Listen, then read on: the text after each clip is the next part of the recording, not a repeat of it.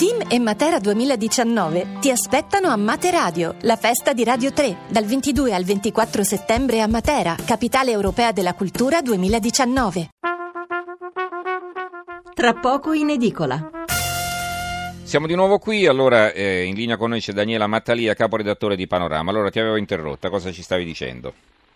Eh, vabbè, fatta la copertina e poi abbiamo dedicato un reportage di cinque pagine appunto dalla Catalogna perché era chiaro che stava diventando eh, una polveriera no? in questo scenario europeo di, di separatismi, di voglia di, di, divorzi, la Catalogna stava, eh, stava quasi esplodendo e quindi il nostro corrispondente eh, da, dalla Spagna ha fatto un reportage, racconta in un'inchiesta che abbiamo intitolato Noi catalani e l'impossibilità di sentirci spagnoli che cosa stava, eh, stava montando, cosa stava succedendo. Mm, come ha detto il Radio Giornale adesso ci sono arresti, perquisizioni, tensioni anche molto alte, e la, e la, Catalogna da sempre si è sentita diversa, si sente diversa dalla Spagna. Ci sono, racconta il nostro corrispondente Piantadosi, almeno 700 sindaci eh, secessionisti disposti a finire in carcere pur di, eh, pur di separarsi. E adesso con, eh, con, eh, con, con il, la sospensione del referendum è chiaro che sta, eh, diciamo che c'è il rischio di una specie di guerra fredda civile.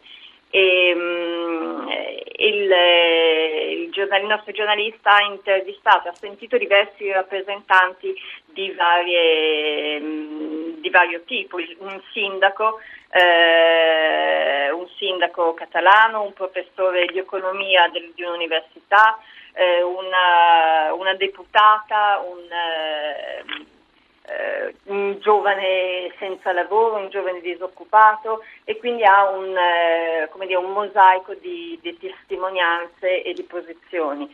E poi un'intervista, visto che anche noi tra poco andremo in Lombardia e in Veneto, anche, anche noi saremo chiamati a, a questo referendum, un'intervista a Roberto Maroni, il Presidente della Regione Lombardia che dice, che dice la sua, dice che cosa, di che cosa stiamo parlando qui in Italia in queste due regioni, che cosa chiediamo, maggiore autonomia da Roma e, e che cosa potrebbe succedere, anche se è un referendum eh, consultivo, insomma. Poi abbiamo una bella storia, eh, passando a tutt'altro, una bella storia eh, che raccontiamo, è la storia di Guia e del suo papà Filippo. Guia è una bambina che ha due anni, ha un, eh, ha un, tumore aggressivo al cervello, il neuroblastoma, e il padre Filippo cosa ha fatto? Eh, per raccogliere i fondi necessari a curarla, perché sono tumori che si curano con terapie all'avanguardia, no? terapie costose, lui è diventato una specie di, eh, di supereroe, hm? cioè si è iscritto alla gara più faticosa del mondo, l'Iron Triathlon, che è una maratona, attraverso una campagna di eh, crowdfunding ha raccolto donazioni sufficienti per iniziare le cure e adesso Guia eh, ha due anni, è viva, sta bene e quindi è una storia molto, anche molto toccante. E poi se c'è mm-hmm. lo mhm. spazio volevo segnalare eh, un, ehm, uno scontro letterario tra due scrittori che, eh, campioni di incassi che abbiamo messo a confronto.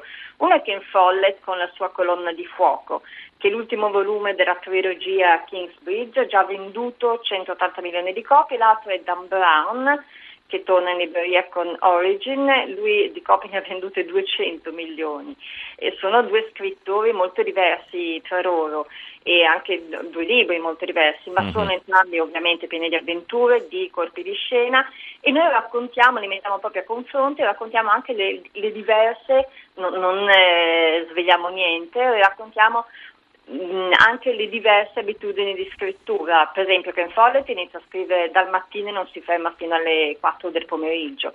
Dan Brown invece si frulla un beverone di, di frutta e di verdura e inizia a scrivere, quindi è anche pieno di curiosità e di, di cose mm-hmm. di questo tipo. Stavo riflettendo sul numero delle copie vendute, se anche guadagnassero un solo euro per ogni copia, insomma 200 milioni di euro uno e 180 milioni di euro Ah, l'altro. Ma beati loro.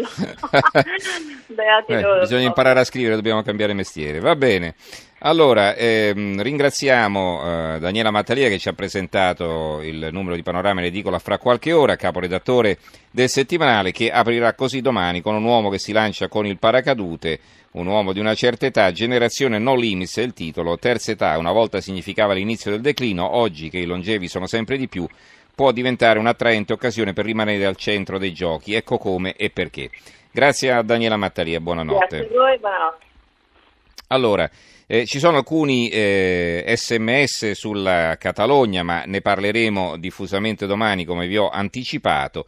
Eh, vi leggo soltanto in conclusione su questo argomento un titolo della Nuova Sardegna, referendum, la Sardegna si schiera con la Catalogna eh, e la sua voglia di indipendenza, non so cosa voglia dire, cioè chi si schiera, come si fa a dire che la Sardegna si schieri con la Catalogna, ma comunque forse chissà, forse perché c'è una comunità catalana, eh, una comunità che parla il catalano d'Alghero, forse perché la Sardegna non ha mai eh, sopito sue, eh, così, il suo sogno autonomista, però insomma eh, la, la Sardegna si schiera con la Catalogna, probabilmente lo si, capisce, lo si capirà leggendo nelle pagine interne